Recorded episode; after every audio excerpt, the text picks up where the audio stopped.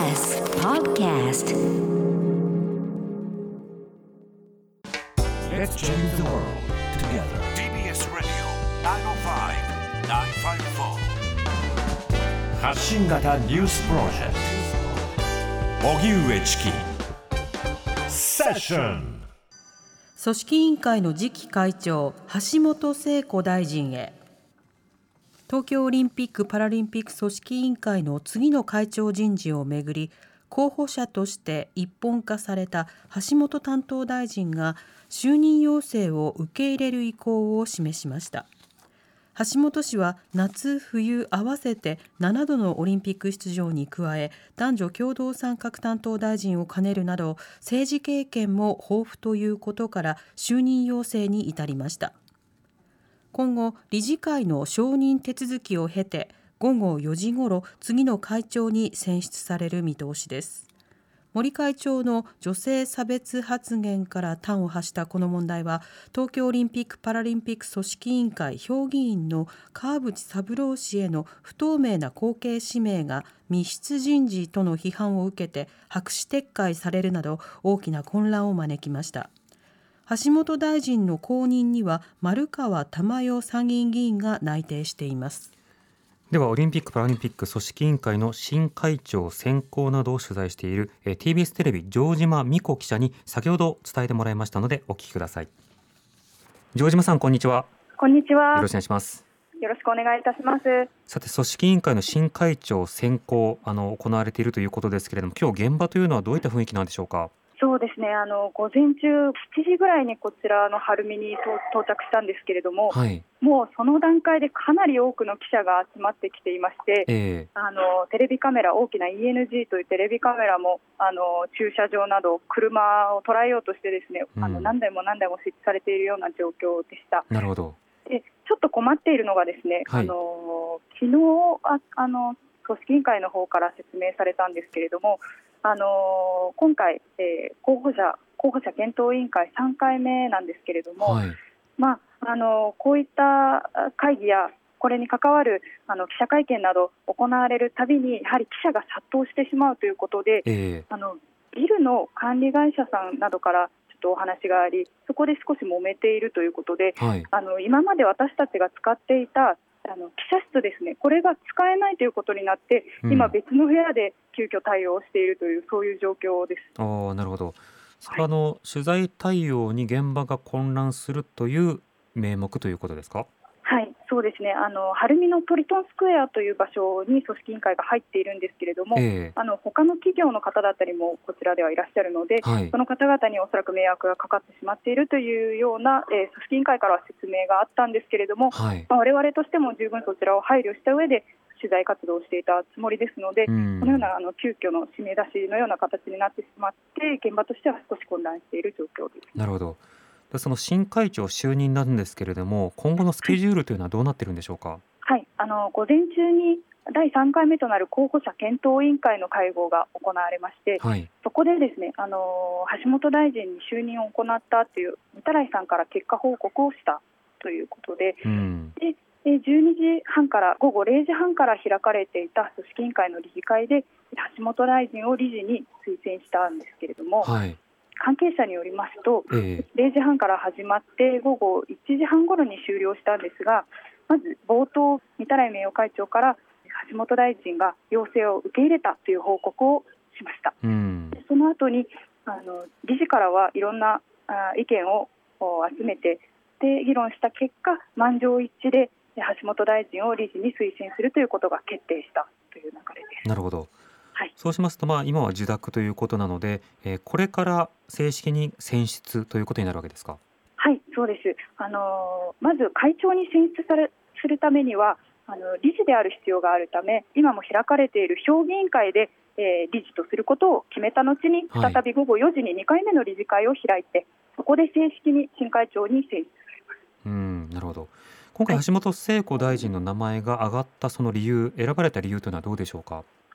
候補者検討委員会の中で会長にふさわしい5つの資質というのを決めたんですね。はい。あのオリンピック・パラリンピックに対して深い造形がある方などそういうようなのが5つ定められてその資質に合うような人をそれぞれの委員が候補として挙げてその中から選ばれたのが橋本大臣だったということなんですけれども、うん。第1回目の理事会ではですね橋本大臣のアスリートとしての圧倒的な実績が、えーかかなり評価されたと、ええ。ここに重視重点が置かれたということを聞きました。うん、なるほど。他方で例えばその橋本聖子さんというのは政治家であってしかも大臣であって、えーなおかつ、まあ、男女共同参画とかいろんなものを担当している一方でその自らハラスメントを行ったのではないかという疑惑も向けられているという状況がありますがこうした橋本大臣というものについての声どんな声が上がってますか、あの理事会の中でもですねそして私も取材する中で大会関係者の中の声からとしてもやはり政治的中立性をどう担保するのかという懸念の声もあのあります。はいそしてあの森さんと非常に親密なことで知られていますので、えそういった森さんが辞任された後橋本さんが新たに会長に就いたところで森さんの影響は拭えないんじゃないか避けられないんじゃないかといったそういった声も上がっています。えうん何かその森さんとの関係を父と娘になぞらえたような発言も橋本さんされていたように思いますけれどもあのそうしたようなあの見方家父長的な見方そのものも適切かどうかというようなあの厳しい批判というものはさまざま重なっていきそうですけれどもね。そうですねただあの、私が取材した上では理事会などではそういった声は全く上がらなかったということです。うん、満場一致ということですか？はい政治的中立性を担保することができるのかという懸念の声はあったんですけれども、はい最終的には満場一致で決まったということです。うん、なるほど。これ、はい森元会長のその会見でもあの非常に問題視される発言がさらに加えられておりましてあの、はい一連の騒動の中でさまざまそのオリンピック精神とは一体何なのかとか適しているのかというような議論もそもそもあったと思いますがこの一連の騒動は城島さん、どういうふうにお感じになってますか、正直に申し上げまして、私、今、5年目の社会部の記者なんですけれども、はい、あのー正直、私個人が思っているよりも、周りの温度感が低いかなというふうには感じました。はい、あのーこれが一時の失言だと捉えてしまっている人が、やはり、あのー私の周りにもいるような感じがしていて、まあええ。根本的なあの男女の平等の話だとか、そういったことに社会が声を上げているっていうのを非常に私は敏感に感じたんですけれども、え瞬間的なものじゃないかというように捉えている方がもしかしたら多いんじゃないかなと感じて、すごく悔しく思う部分もありました。であのー森会長の発言なんですけれども、はい、私、最初の謝罪会見にも出席していたんですが、ええ。あの正直に申し上げますと、全く問題がどこにあるのかという根本的なお話を理解されていなかったのではないかと思いました。ええそうですねと言います。のも、あのー辞任されるときに誤解を生んだというような、ああいう言葉が出てしまったというのも、やはり無意識に自分の発言に非があると思っていないから出てしまった言葉なのかなと思いましたう。ん、あの実際にその場ではあの誤解であるとかあるいはそのメディアのその切り取り方の問題であるというようなそうした発言というのもその辞任の表明の際にはされてましたよね。はいうん、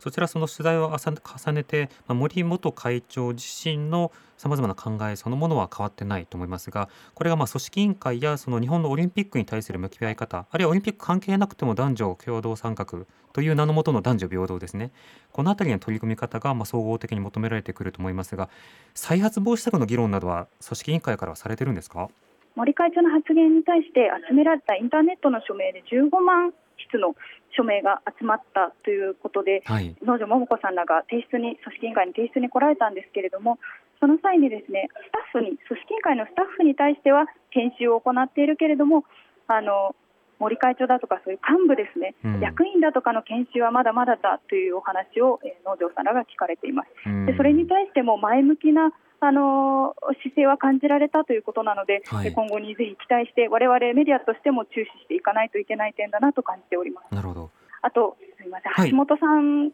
あの男女共同参画担当大臣も務めてこられた経験があるので、はい。あのそこで期待をしていたっていう声も聞いています。なので、うん男女平等を求める多くの人の声を直接知っているっていうそのご経験を生かしてですね、はいぜひあの新しい会長として積極的に取り組んでいただきたいなと心から思っております。うんなるほどえー、TBS テレビ社会部記者の城島美子さんに、えー、レポートしてもらいました。というわけであの橋本大臣がそのまま、えー、大臣を辞めてそして理事になって新会長に選出されるというスケジュールが、まあ、これから見られるということでした。でその大臣の座には横滑り横滑りと言ったらいいのかな？でも前のあの同じくオリパラの担当大臣であった丸川珠代さんが今度は大臣に就任をするということになりそうですね。ででっていう感じなんですけどではい、でっていうことなんですけどそれでじゃああの問題がどうなるのかということなんですがあの今回ねその新会長選出の過程の中でそのでもそこら辺が透明性ないのおかしいじゃないかってようやく議論してますけれどもじゃああの森さんがそもそも会長になった経緯とかそのあたりの透明性ってどうでしたのっていう話とか透明性云々というのであればそのオリンピックを誘致する際に一定の献金を行ったという疑惑がそもそもあってありましたよね。はいはい、でじゃあ実際にその捜査をどうしましょうか対応しましょうかって話もうやむやになったりしていて、うんうん透明性のないオリンピックであるというのはもともとそうだったんですよ。でまたあの最初から例えばコンパクトシティでやるような、非常にその予算のかからないものなんだというふうに言っていたけれどもその丼のようにこうどんどんどんどんおかわりおかわりということで予算が膨らんでいったという経緯もあるわけですよね。うん、そうした中で今回その会長が入れ替わるタイミングでのみあの透明性ということを求めるものではなくてそもそも不透明な中で突っ切ってきたこのオリンピック・パラリンピックというのはどういったのかということが問われなくてはいけないのが1点ですね。はい、そしてもう一つ今度森会長の発言に端を発して男女平等というものが実現されていないオリンピック体制パラリンピック体制が、まあ、あらわになった。だとするならば当然新しい会長はその辺りについて自らの過去の振る舞いも含めてどう説明するのかということは問われてくるわけですね。でまた組織としての体質としてはあのそうした研修などがトップに対してなされていなかったというようなこともあったりするわけです。なのでその辺りそのやることは山積みなので次のカーブでこうこうです決意を伺いましょうなるほど頑張ってもらいましょうそれで終わるような問題ではないということを重ねておきたいなと思います。荻上チキ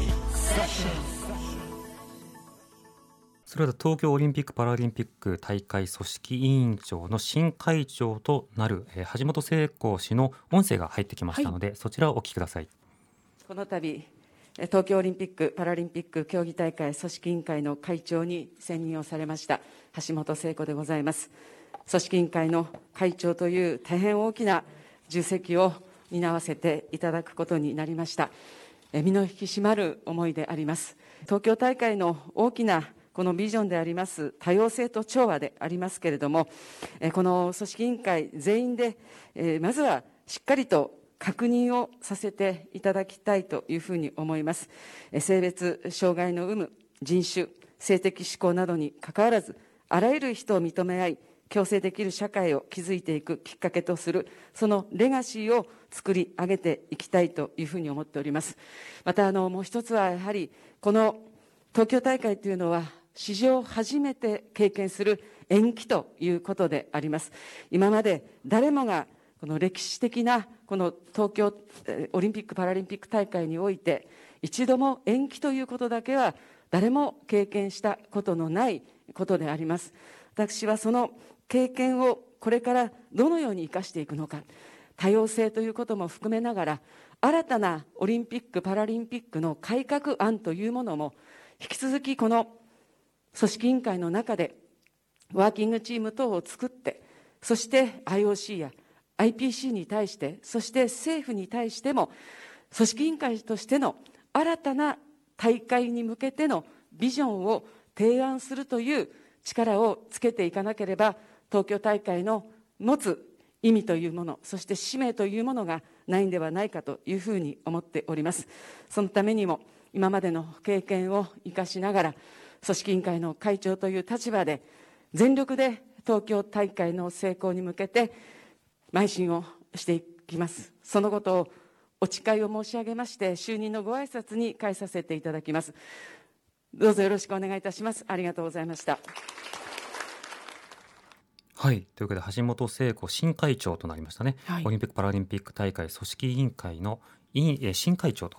なりました、ね、橋本聖子氏の音声を聞きいただきました。はい、あの振り返っておくとこれあの森前会長の発言から、まあ、辞任劇ということになったわけですけれどもその間にもそもそもあのオリンピック・パラリンピックに対する組織委員会としての透明性っていうのは、まあ、常々、えー、論点としては上がっていたはずなんですよね。はい、またあのオリンピック招致の議論というものも、えー、そもそも透明性というものが欠けていたじゃないか、うんうん、で例えばその会場を変えるとか、えーあるいはその具体的な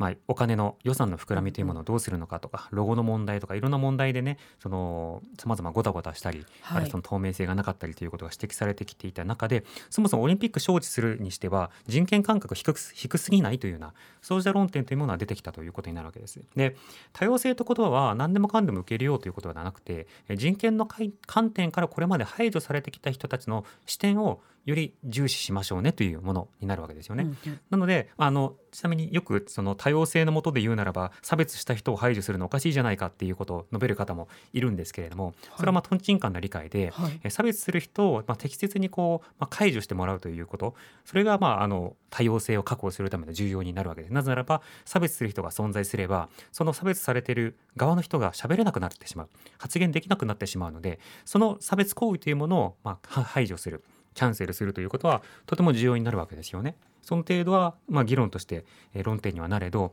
その差別者を受け入れるということが別に多様性ではないということになることは確認しておきましょう。なので、えっと、森さんに対するその批判に対して、まあ、例えば高齢者いじめだとか森さんいじめだって言ってる人は、まあ、相当に頭が悪いと思うんですよ。というのはその森さんという権力者が一定の立場で発信をして特定のクラス特定の属性を持った人に対する、ま、攻撃を行ったものに対してそれはおかしいじゃないかというふうに抗議を上げるということはこれ踏まれた側からの論理ですからねそうしたようなその発言の是非というものはそもそも「是」という部分がないので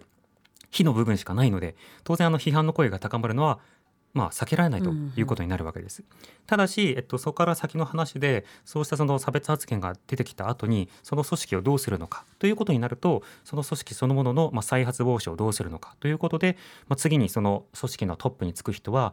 もともとの組織の目的をた達成するだけではなくて新しいモデルとしてその組織をどういう方向に向かわせるのかということが問われてくるわけですよね。ただそのオリンピック・パラリンピックの理念なるものもそれこそオリンピック憲章なるものもうんうん書かれていることは崇高だけれども実際上どこまでそれが適切にこれまで守られてきたのかというと、まあ、相当疑問は当然あるわけじゃないですか。例えばその前の北京オリンピックの時には、その野宿者とか貧困の方々の排除とかさまざまな街の浄化というものが行われたということが話題になりましたよね。最近ですとソチオリンピックでもまたそのセクシャルマイノリティに対する排除を、まあ、あの訴える。そうした法がロシアの中で通って実際に抗議をするデモというものが排除されるという経緯があった。しかしながらそのオリンピック・パラリンピックの検証の中では人権をベースとした多様性というのが掲げられているはずなのだがそれでも実行されたわけですでその時政治的リーダーがあの例えば行かないとかそうしたのことはあったけれども選手団を送らないということは結局しないわけですよね結局はそのあの選手団を送られていくということになるわけですよ。で今回はその女性差別ということになるわけだけれどもじゃああの来年はというとまた今度は北京でそのウイグルとかチベットとかさまざまな、えー人種差別をさらにあの濃縮したもうエスニッククレンジングというか民族浄化あるいはさまざまなジェノサイドが行われていると指摘されているようなところが会場となってオリンピック・パラリンピック精神を歌うというのはこれは土台無理な話なわけですよねそもそも。なのであの今回の発言の是非と大会の組織委員会としてどう変わるのかというのはあの今回のニュースとしてあるけれどもそもそもオリンピック・パラリンピックという理念が実行できるような状況というのは難しいのではないか。やはりレガシー主義に傾いたことによって、えー予算などがこう膨らんでいくそして国の維新みたいなものがこう強く訴えられていくということがベースとなっているような状況だとオリンピック・パラリンピックの在り方そのものを見直すことが必要なのではないかこの辺りの論点というものを忘れさせてはいけないと思うんですよね。はい新しい会長になりましたやっとなんとかできますねみたいな雰囲気だけで終わりにしてしまうと結局は蓋をするのと変わらない状況になってくるのでそのあたりはしつこく問うていくことが必要かなと思います。TBS Radio. 荻上チキセッション TBS Radio 905 954